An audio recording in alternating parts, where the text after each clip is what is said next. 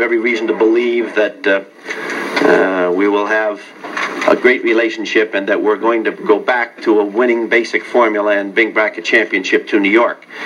And uh, you've got to go with a winner in order to get a winner. And as you look at the records of the various managers, there are only two or three managers in baseball today active who have winning records from the time they started managing. And Alfred Martin is one of those fellas. I've had a lot of long talks with George. A lot of you guys are going to wonder how we're going to get along. Like I'm sure you're going to ask me that question later on. Well, we've straightened a lot of things out. They'll, uh, for instance, I'll be handling all the trades.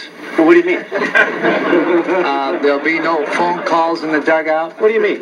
That is not. That's not right. I'm handling the trades. That isn't the way we say I it, have the George. right to call you in the dugout. And that's not the way it's going to be, You're George. damn right it is. And if you don't like it, you're fired. You haven't hired me yet.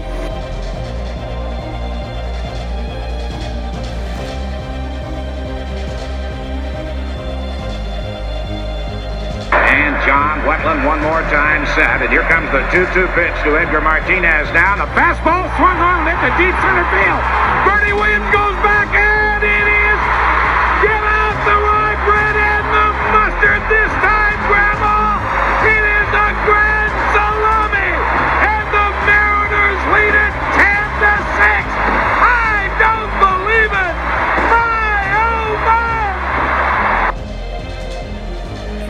high atop the Robinson Gearing Studio Complex and straight out of God's country, Pawleys Island, South Carolina, this is Backwards K. And now, here's the host of the show, Jake Robinson. Good moment, baseball universe. It's your boy, half man, half podcast machine, Jake the Snake Robinson from the Let's Talk Baseball Podcast Network. And this is Backwards K, where we collect ball players and their stories. Now, today we will be talking about someone who never played on the major league level, but his impact on the game will be felt for future generations to come for sure. From his wealthy, obscure rise in the Cleveland shipping building industry to constructing a $5.25 billion baseball empire with the most storied franchise, the New York Yankees. So, before we do it, please remember to like, comment, subscribe, rate me as you see fit. It helps for the growth of the show. I'm committed to the growth of this show. And I'm going to be honest with you, I will never charge my fans like a lot of these other podcasts. I'm never going to Patreon you. I'm not going to crowdsource you for a dollar a month. I'm not going to sell you mugs and coasters like I'm Gene Simmons of Kiss. And I will never ever go on strike. I'm just going to give you free, good content. And all I ask instead is that you interact with the show through the likes, comments, subscriptions, and downloads. And I'll keep the show free and consistent forever. Uh, if you want to contact me about the show, you can text me, or I'm sorry, email me at backwardskpod at gmail.com.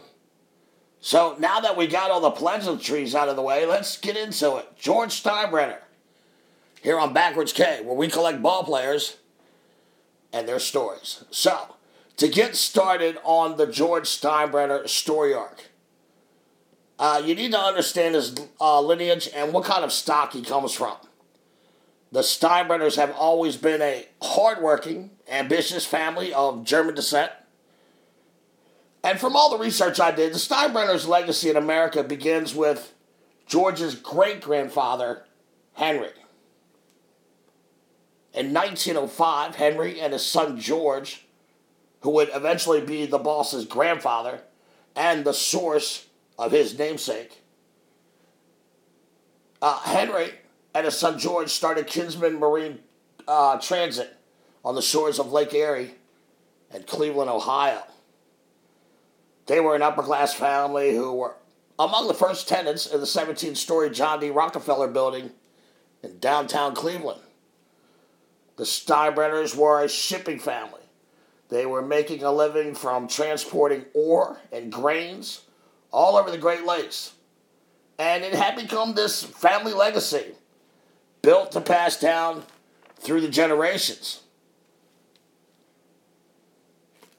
So the grandfather, who's now running the terminal, had a son who would go on to be George's father, Henry. And Henry was groomed to continue this path laid out for him. But there was a moment in his life where it could have went in a different direction. And I talk about these little butterfly effect moments all the time. Henry had attended Culver Military Academy in Indiana and then the Massachusetts Institute of Technology. And he was a world class hurdler. George's father. I mean, legit, no shit. He was a world class hurdler and a 1928 Olympic hopeful in Amsterdam. But his father would be given an ultimatum by his then girlfriend, soon to be wife, Rita, George's mom, told his father, forget this Olympic nonsense. Take your family business and begin a life with me if that's what you want. And that's what Henry did. Eventually, he and Rita would marry. And on July 4th, 1930, George Michael Steinbrenner was born. And eventually, the family would expand as George would have two sisters, Susan and Judy. George adored his father, and he never wanted to let him down. And his father, Henry, was tough. He instilled this hard work ethic in his son. So at this time, the country is mired in economic collapse. It's the Great Depression. The Steinbrenners lived comfortably, but that didn't stop the patriarch Henry from teaching young George lessons in life about how to obtain wealth and how to maintain it. So, when George is around eight or nine years old, his father bought him some hens. And the future boss could be seen selling eggs door to door seven days a week. Clearly, George's father is grooming his son for all the challenges and responsibilities he would face running the Kinsman Marine Transit. I'm just, in my mind, I'm, I'm knowing what I know now, I'm just picturing a young seven, eight year old George Steinbrenner on my stoop trying to sell me eggs. I mean, that's that's funny. At age 14, George follows in his father's footsteps and he attends his father's alma mater, the Culver Military Academy. While there, he plays football, basketball, and he also runs hurdles and track, just like his old man, but he's, he doesn't have the skills of his father. So he's playing football, basketball, runs track. The obvious question is Did George Steinbrenner ever play baseball in school? And the answer is no. By his own admission, he, he was horrible. He, he, he would have traded himself probably. He did once recall racing Olympian Harrison Dillard, and he said, I, I ran against him, but I never saw what he looked like because all I could see was his ass. So, upon graduating from Culver, he is denied admission to Harvard. A fact that he would gleefully point out to the Harvard Business School graduates of 1979. So he opts to attend Williams College. He was an average student. He was a social butterfly with a lot of extracurricular lifestyle activities.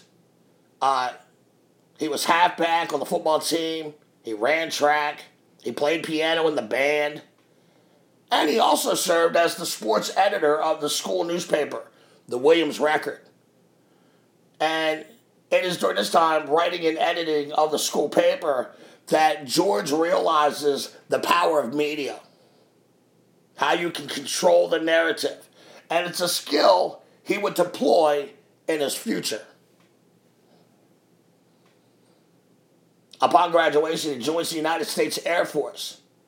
He's stationed at Lockbourne Air Force Base in Columbus, Ohio.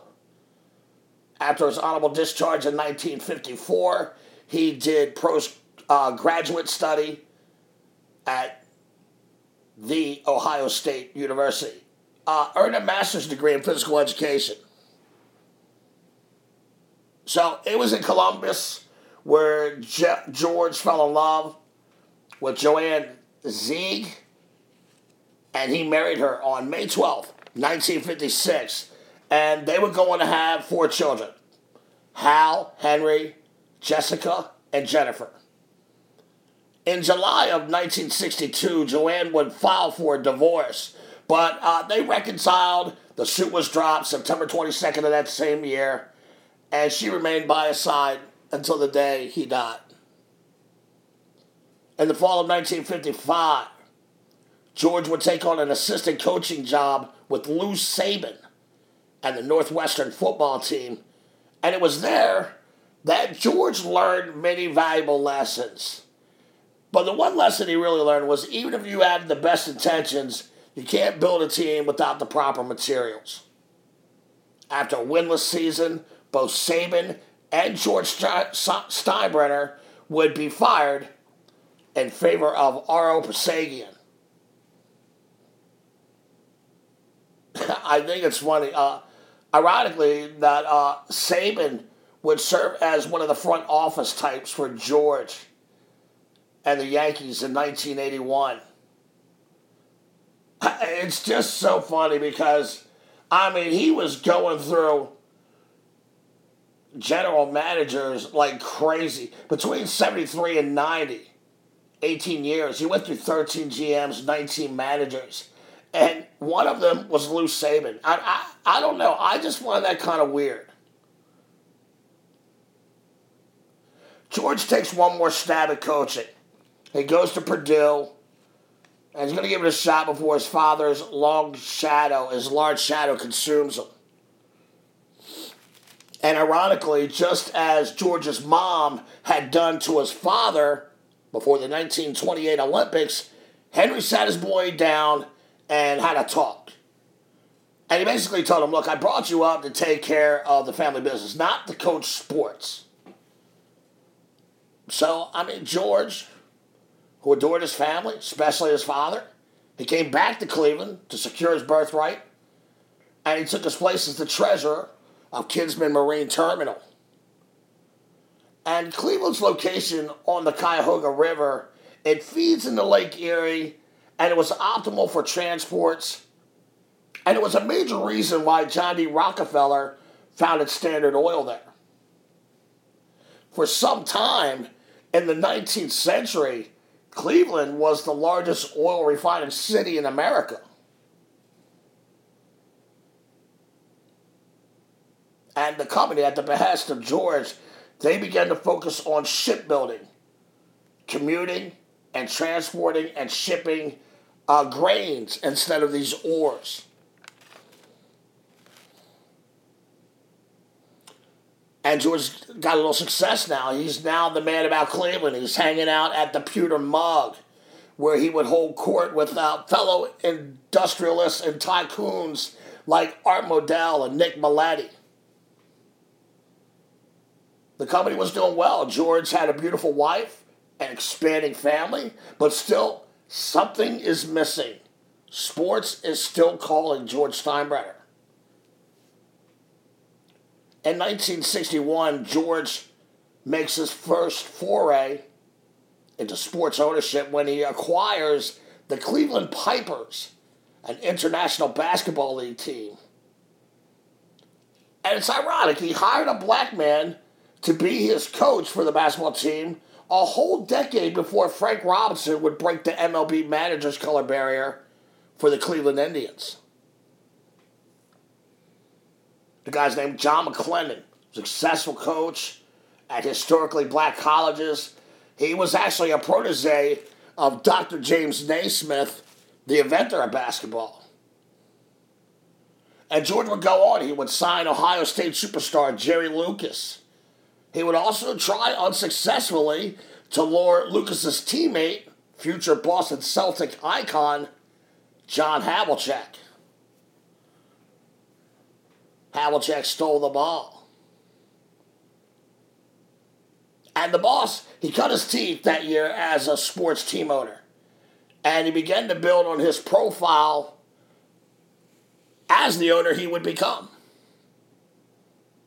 The Pipers would win the 1961 62 IBL championship with George manning the ship, but the always ambitious boss, this isn't good enough for him. He's got designs on merging into the NBA. Now, unfortunately, George couldn't come up with the 250 grand entrance fee. And it's important to note that 250 grand in 1961 is roughly 2.3 million dollars today. And I can only imagine it was probably one of the last times that the boss couldn't come up with 250k or uh, 2.3 million dollars for that matter. It's also interesting to note that Steinbrenner and McLendon, their relationship it fell apart. He was either fired or he quit, depending on who you asked, and that's certainly a harbinger of things to come with his ownership career in New York. The league folded, took the Pipers, their championship banner with them, pieced out. And the deal to merge into the NBA, it quickly disintegrated. And George was actually excoriated in the press for poisoning the well for pro basketball in Cleveland. Now, the Cleveland Cavaliers, they would open for business a decade later, and they would really, they would be owned by his friend from the Pewter Mug days, Nick Mileti. So, the competitive George, he go back. He goes back to the family business. He's licking his wounds. His father retires in 1963, and George scrounged up all the loot and cash he could find in his couch, and he bought his dad out. And he was now the alpha male of the Steinbrenner pack. Four years later, he forms a consortium of, of investors, and they bought Amship American Shipbuilding Company. Now, 15 years prior, they were the largest shipbuilders on the Great Lakes. The company was in a spiral. Uh, no private corporation had built a ship on the Great Lakes since 1959. So George is taking a gamble here, and he realizes that, you know, we're gonna we're to evolve here and we're to start building ships. So, Steinbrenner and Amship, they began lobbying in Washington, D.C. I mean, no bullshit lobbying. They're, they're rubbing elbows with the Nixon administration and the Democrats who ran Congress. He's in there. He had incredible fundraising prowess. And George has the ability to meet people in the middle with differing perspectives to get a deal done. it's crazy. He was even mentioned as a possible head of the DNC or even like a cabinet member on Ted Kennedy's staff if he had won the presidency. Now imagine that.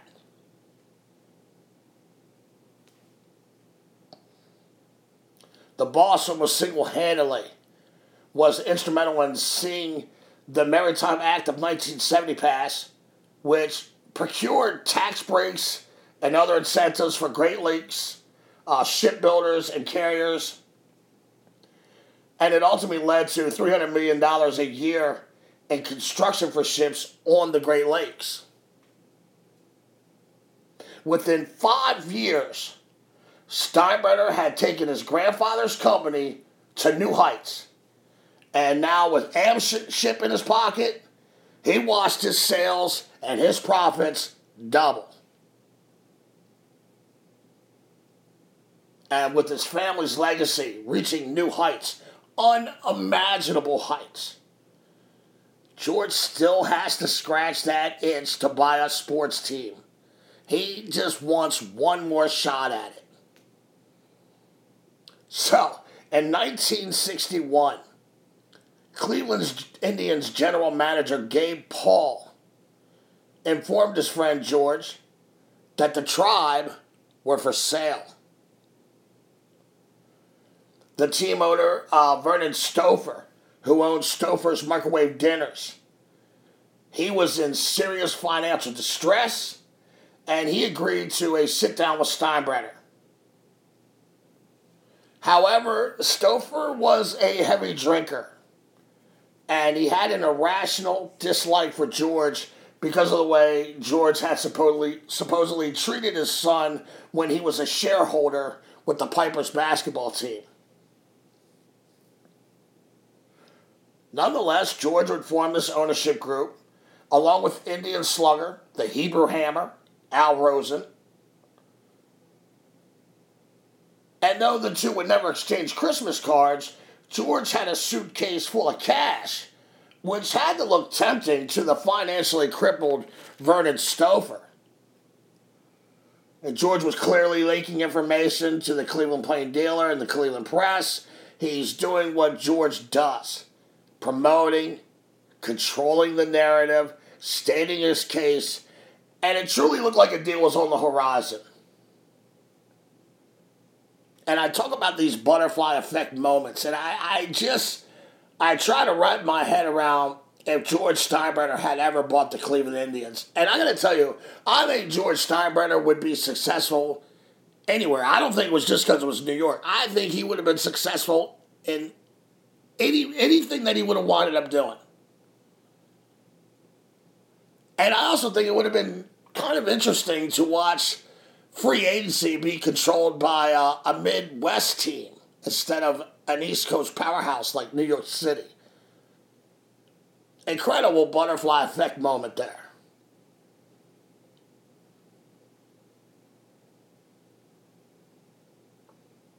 But the carpet gets pulled from under George's feet at the last moment when Stouffer sells uh, to Steinbrenner's friend Nick Mileti, who would again own the Cavs by the year's end.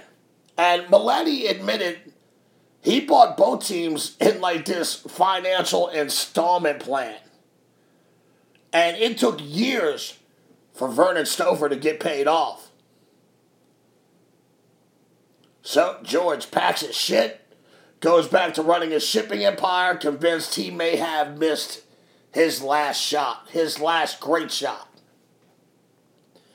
He does kick the tires on purchasing the Detroit Tigers, but he finds the math on the investment it's lacking. It doesn't make sense for him.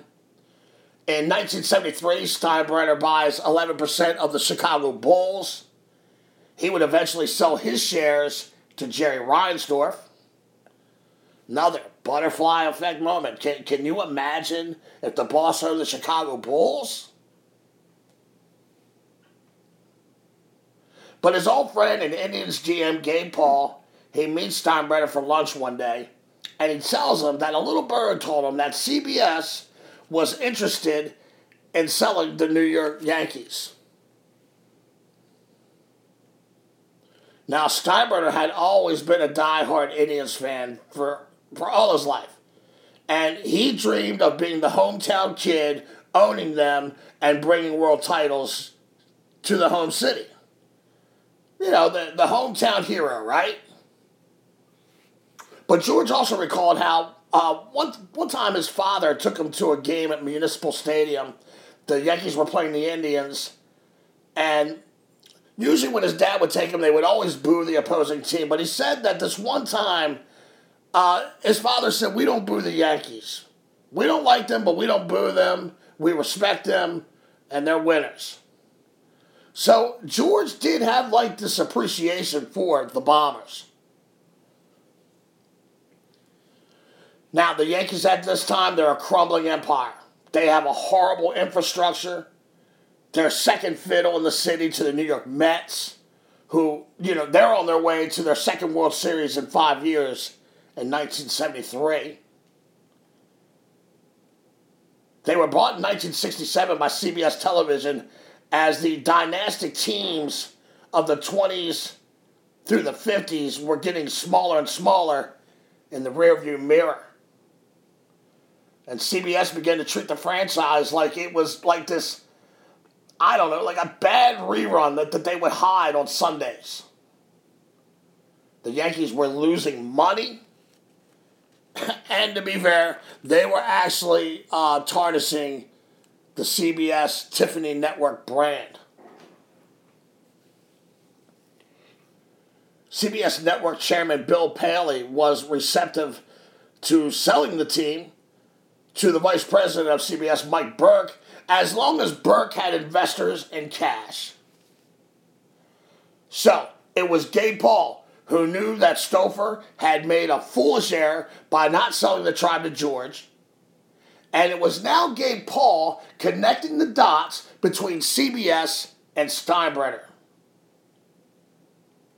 So he asked Steinbrenner, he's like, the Yankees are for sale. Are you interested? And of course, we all know Steinbrenner said hell yeah to this. And now history is set in motion. Steinbrenner, Mike, Bur- Mike Burke, they headed an ownership with partners uh, John DeLorean, the car engineer, Nelson Bunker Hunt, the brother of Kansas City Chiefs owner Lamar.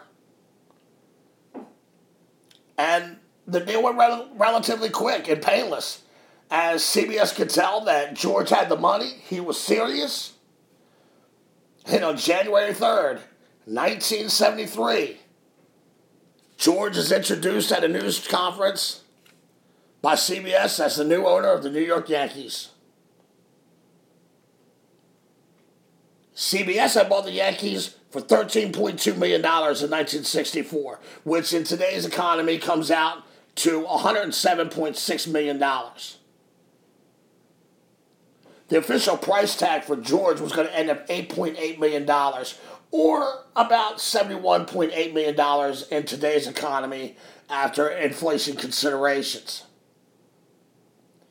And for years it had been reported that George bought the Yankees for $10 million, but he revealed before his death that CBS they bought the garages back off of George for $1.2 million, making the total $8.8 million. And I think George's initial investment was around $168,000. And just wrap your head around that. That team is worth 5.65 billion today, folks. Billion with a B. He paid 8.8 million for it. It might be one of the greatest invest- investments in American history. It's not quite up there with the Dutch buying Manhattan for $24 worth of beads and trinkets. Or Russia selling the United States, you know, Alaska for two cents an acre.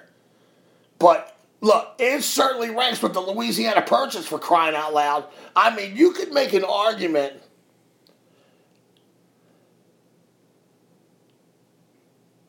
It's got to be one of the greatest investments in American history. The stadium, as part of the deal, built in 1923, uh, was set to close for $100 million in renovation upgrades. So he's paying $8.8 million for this team in New York City. He's getting Yankee Stadium, which is already under $100 million in uh, renovation construction. What a deal!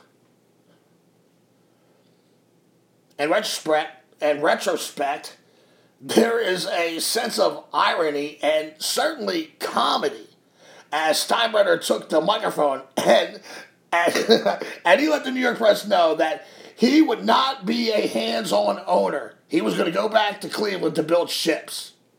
what, what, what, He's a pisser.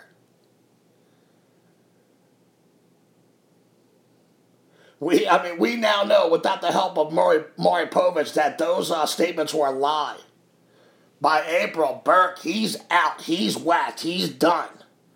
The first free front office casualty of the Steinbrenner era. And Burke was out because, I mean, well, I got to think there's nothing more limited than being a limited partner with George fucking Steinbrenner and the two would clash, and it was obvious that the boss was too big a personality for Burke, and he would never have any true credibility or role in that organization.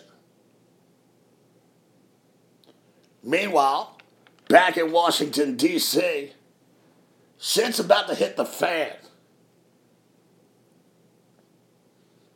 The Washington Star newspaper discovered discrepancies and political aberrations in donations by George Georgia Shipping Company to the committee to reelect the president, better known as the infamous Richard Nixon creep list. Which we know we know now that that was basically a slush fund for the Watergate burglars. We know that now from history.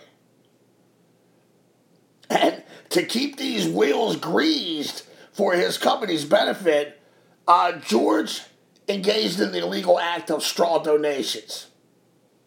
He would cut bonus checks to employees and then order them to be donated to Creep in various increments uh, to avoid donation limits. In 1974, he pleads guilty to felony charges of making illegal campaign contributions. Commissioner Bowie Kuhn suspends him for two years, but he would reduce it to 15 months.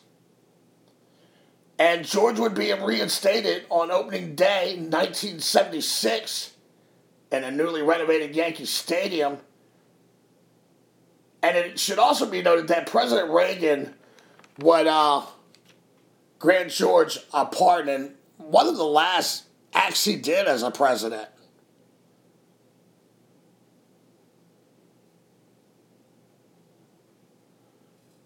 A dawn of a new era is starting to hit the baseball universe. Arbitrator Peter Seitz, at the end of the 1975 uh, shutdown, uh, at the end of the 1975 season, he uh, shot down the re- reserve clause that MLB had lived under since its infancy. And this basically opens the door to free agency.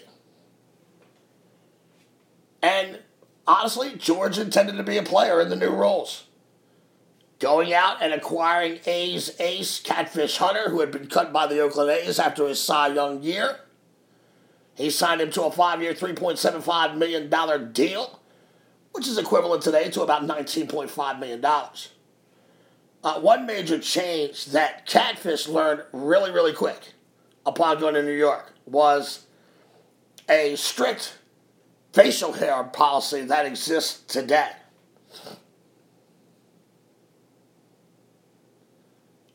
Close crop haircuts, no beards, limit on the mustaches.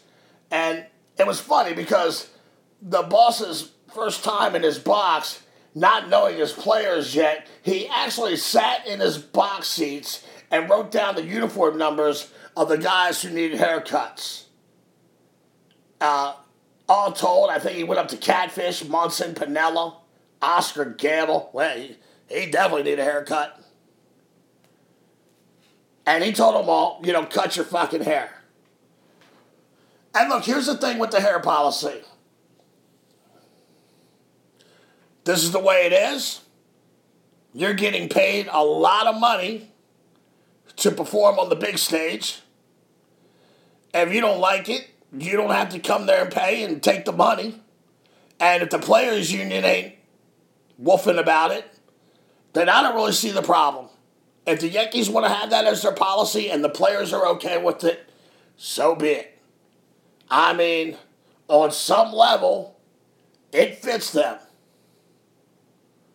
It kind of makes them look like a bunch of narcs, but it fits what the Yankees are that corporate baseball team. And Steinbrenner once said, I have nothing against long hair per se, but I'm trying to instill discipline and pride, and I feel that those are important attributes for all athletes. And it's important to note that George had always had cropped hair, uh, cropped haircut, no facial, and that Mike Burke had long wavy locks that Steinbrenner used to always complain about and said they looked unprofessional there have been some uproar over the policy over the years, most notably from Don Mattingly during the 80s. But like I said, for the most part, the players who signed with them for some of the most lucrative contracts around, they, they understand the rule going in. Catfish says he didn't care because George did something that former uh, owner of his, Charlie O. Finley, never did. And that was uh, pay his stars like fucking stars. So Catfish didn't care. And most players don't care once they get there and they see those paychecks. Now, whether it was the new hair policy, newly renovated Yankee Stadium, Billy Martin in the second go around with the team, this Yankees team was on fire.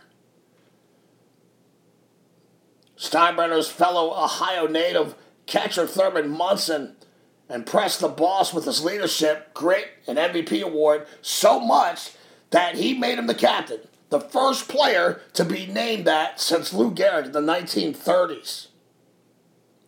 The Yankees got all star seasons out of outfielder Mickey Rivers, second baseman Willie Randolph, first baseman Chris Chambliss, and Catfish. Perhaps coincidentally, but nah, not really. Old friend and GM for the uh, cash strapped tribe, Gabe Paul. Now listen to this.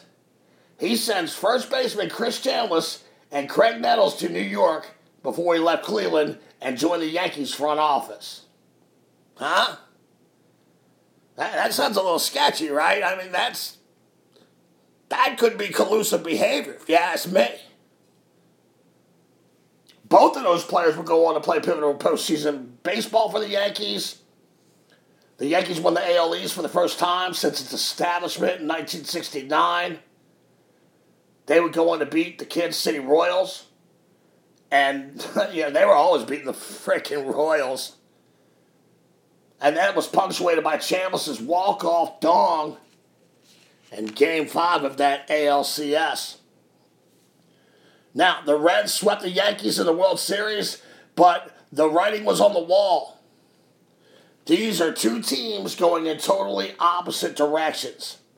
And after two World Series titles, four pennants, five NL West titles, the Reds were unable and not willing to break the bank in the new free agency game. So, the big red machine begins to fade away as it was pretty much left on the side of the road to rust. Parts began to age, and the ones that were still pretty good, they got sold off. And stay tuned, folks. We're definitely got a big red machine show coming. I believe that's about a month from now or so. Steinbrenner, though, he's still all in. He's smarted from being swept in the series, and he goes out and he signs Oriole right fielder Reggie Jackson to a five year, $2.96 million deal, which was absurd at that time. That's about 13.76 million in today's economy. And I'm not going to do every season of George's role. I'm not even going to zero in on too much about the ego driven feud between George and manager Billy Martin, who he would hire and fire five times, uh, that the press knows of. I'm sure there were many times in the office that George probably fired him, you know, and then they went to lunch and they, they were okay after that. I truly think that Billy and George, they deserve their own show. So I'm sure I'll be tackling their relationship at some point here on Backwards K.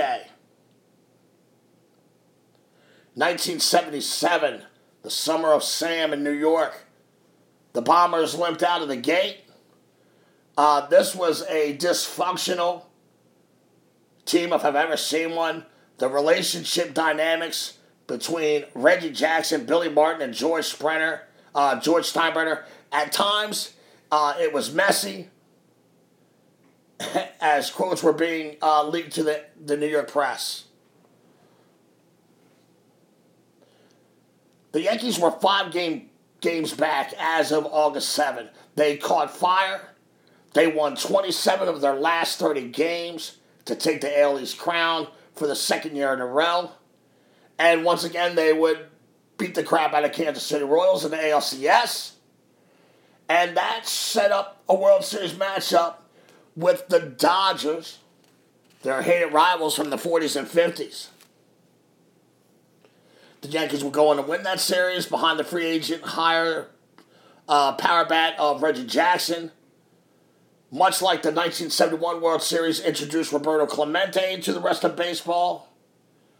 Uh, I really feel like the 77 World Series did kind of the same deal for Reggie Jackson. Reggie Jackson was, you know, he was very well known, but once he got to, to New York, I mean, it just, it got amped up to a whole nother level. And he's now being called Mr. October because of his exploits on the big stage. The Yankees won the series in six games, culminating with Reggie Jackson. I mean, what can you say? Three different pitches, three home runs, one pitch from each pitcher. Uh, Burt Hooton, Charlie Hough, Lee Elias, one pitch, bang, one pitch, bang, one pitch, bang. I mean, unfreaking believable. I'm a six year old kid watching this. I'm. This is the most unbelievable thing I've ever seen.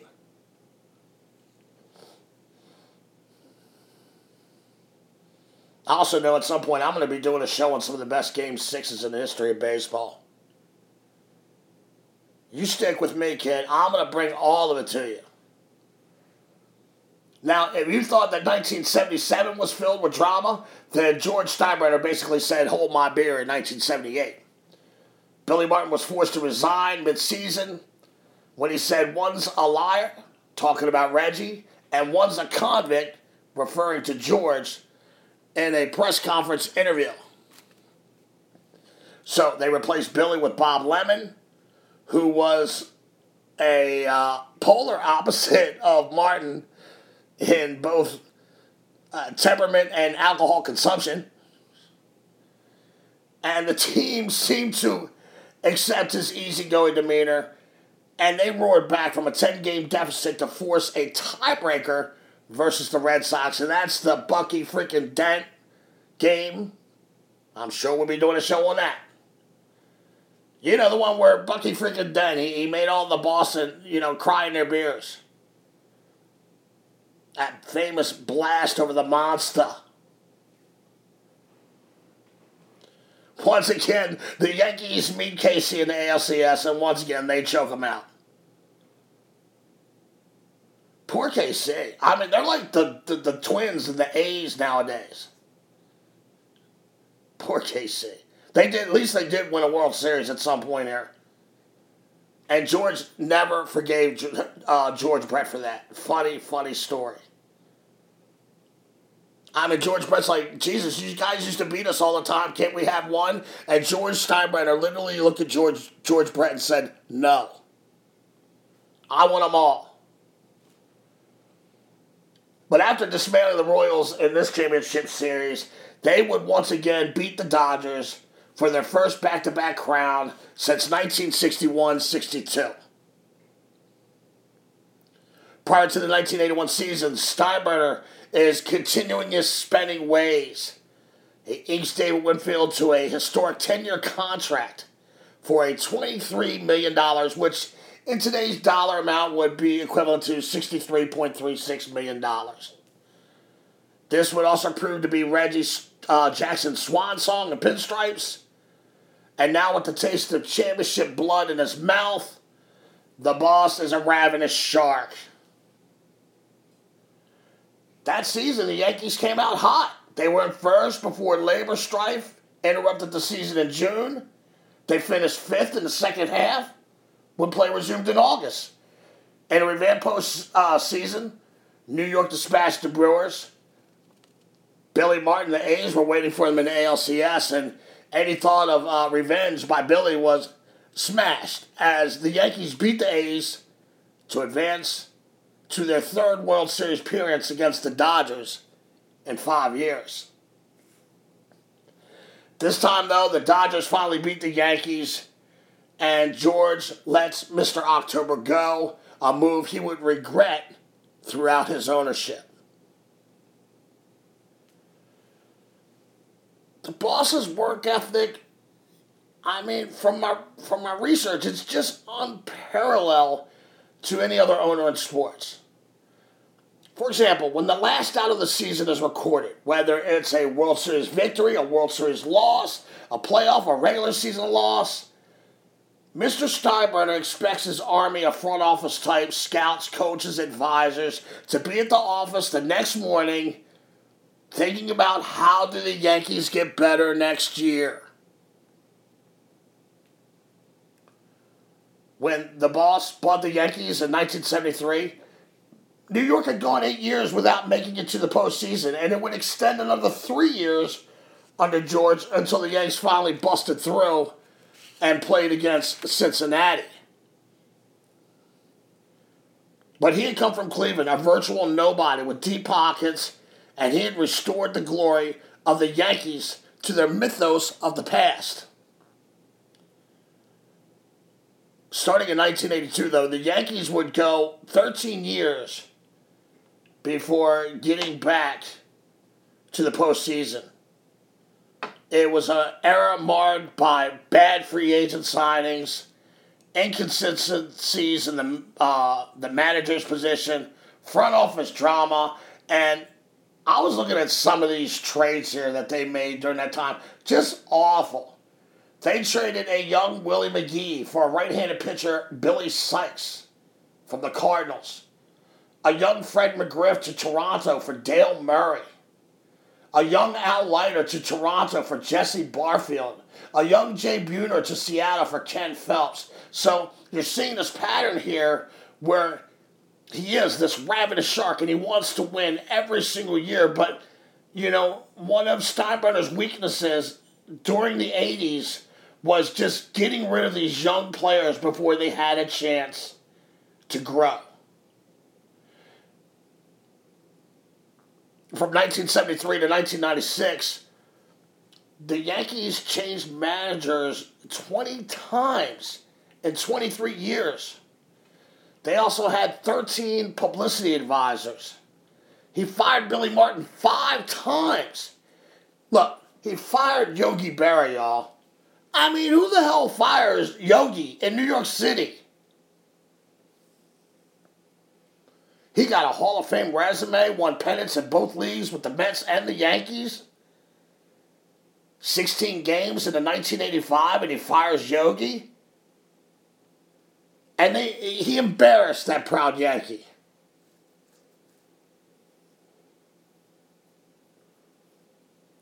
During the late, you know, mid to late 80s, the Yankees were coming up short in the standings. And his shipping company was on thin ice. It was hemorrhaging money as the Reagan administration ended the subsidies that George had fought so hard for during the Nixon administration. And AmShip would file for bankruptcy in 1993. And no matter what moves the boss made, nothing produced winning results. And he turned his anger and his focus onto Dave Winfield, and he began scapegoating the future Hall of Famer. Steinbrenner, the media savvy dude that he is, he's controlling the narrative with the press, derisively chiding him, calling him Mr. May, in a blatant tongue in cheek reference to Mr. October, Reggie Jackson. Saying, I need players in here who can play in, who, who are Mr. October, not Mr. May.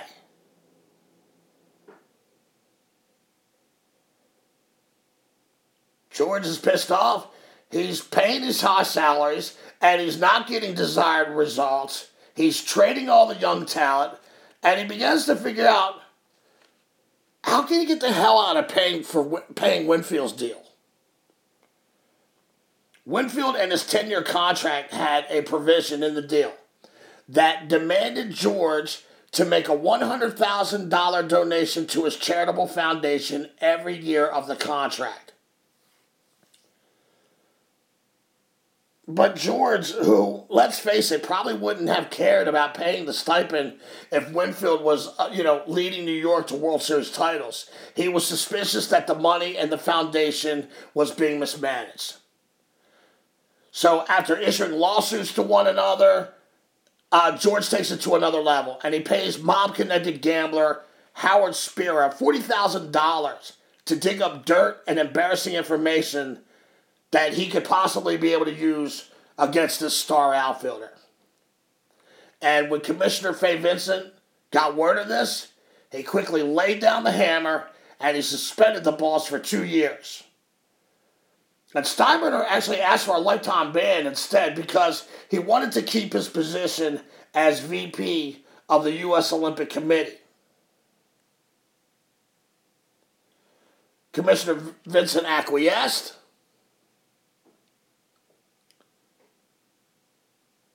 And the spoiled Yankees fans who were, you know, they feel like it's their right every year. They, they feel like it's their right to win the World Series every year.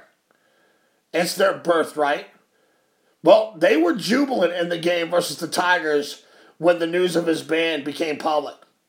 And they began chanting, No more George, no more George. Now, Steinbrenner was reinstated by Vincent in 1993. Ironically, uh, Fay Vincent would be thrown overboard. That's another story for another podcast. When George returned, the team on the field was much better than his high spending patchwork attempts in the 80s.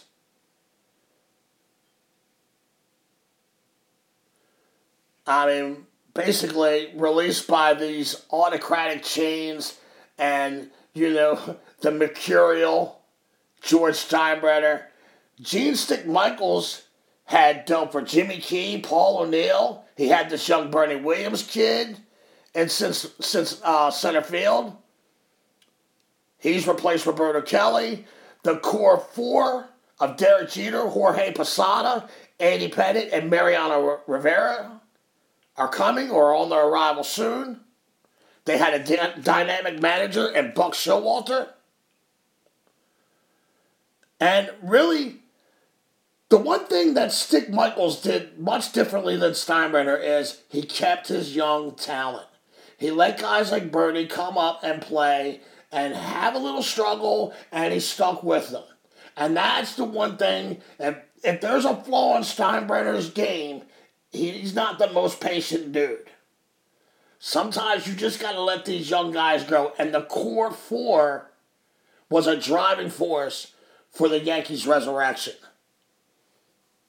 However, at the end of the 95 season, that saw the Yankees lose to the Seattle Mariners in a thriller uh, Edgar Martinez walk-off base hit.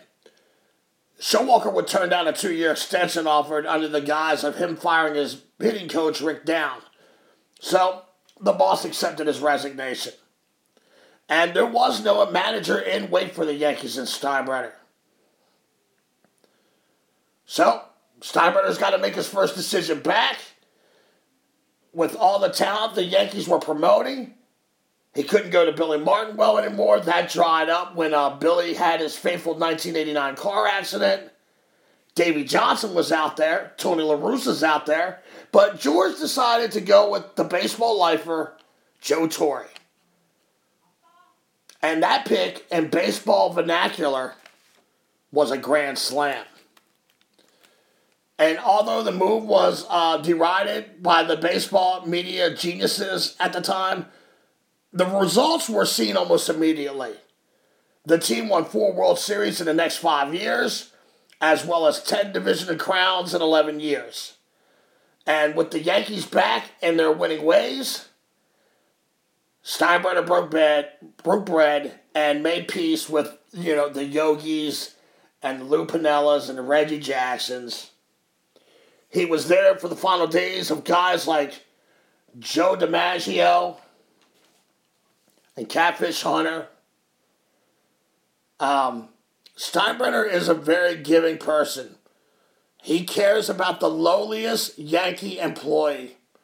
People would have sick parents, they would have medical problems. He was there to help. He didn't care if you were an usher. If he found out you needed help, he was a genuine giving man. After passing out at Browns quarterback legends Otto Graham's funeral in 2003, George has seemed less and less in public.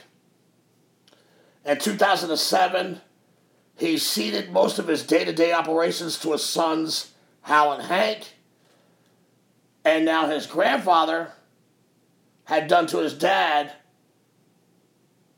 what he did for them. And that was passing the family legacy down. I mean, what an amazing story arc of this guy. And I mean, he had the stadium named after him. I mean, if the old Yankee Stadium was the house that Ruth built, the new stadium is certainly the house that George built. Uh, he brought in the Yes Network. In 2014, their family wealth, uh, wealth was at $8.8 billion. They're the 46, uh, I'm sorry, they're the fourth richest family in America. And I just want to tell you that this was an absolute amazing, amazing research. I have the utmost respect for him as someone who, you know, was a fan of a rival team. You know, you, you don't really have all this inside knowledge about him, but I got to tell you, just an amazing person. So I think we're to end it right there. I want to thank everyone in the audience for tuning in. I hope you were, uh, derived as much pleasure listening as I did presenting. There are so many books out there about George on YouTube. So I would suggest follow that white rabbit into the hole because he is worth the research. Uh, like I said, as a fan of a rival team, I, I just have a newfound respect for the man. And you know, I had a, I had a, it, it was really, it was a great research. So uh, if you enjoyed it, I hope you enjoyed it. Come back again. Please remember to like, comment, subscribe, follow, all that jazz. You can email me at backwardskpod at gmail.com. And look, I got Shohei Ohtani coming next. The Japanese Babe Ruth. But that's another pod. I'm sorry, that's another story for another pod. So, parents, I say this every week. If you see your kid and he or she is sitting on the couch and they're looking bored, by all means, take them outside and play a game of catch. Thank y'all for coming out. God bless and good night. The best way to tell them. George, does the league have an obligation to make a statement here? Well, I don't know. I think G. Dr. Beauty will react to Miles, certainly. He'll study it carefully, and then I think he'll see what I saw, and hopefully he will react. Now, he may react by saying he wants Peter and Angelos and I to go three rounds and settle it. Then I'm ready. I'm working out three days a week. the best way.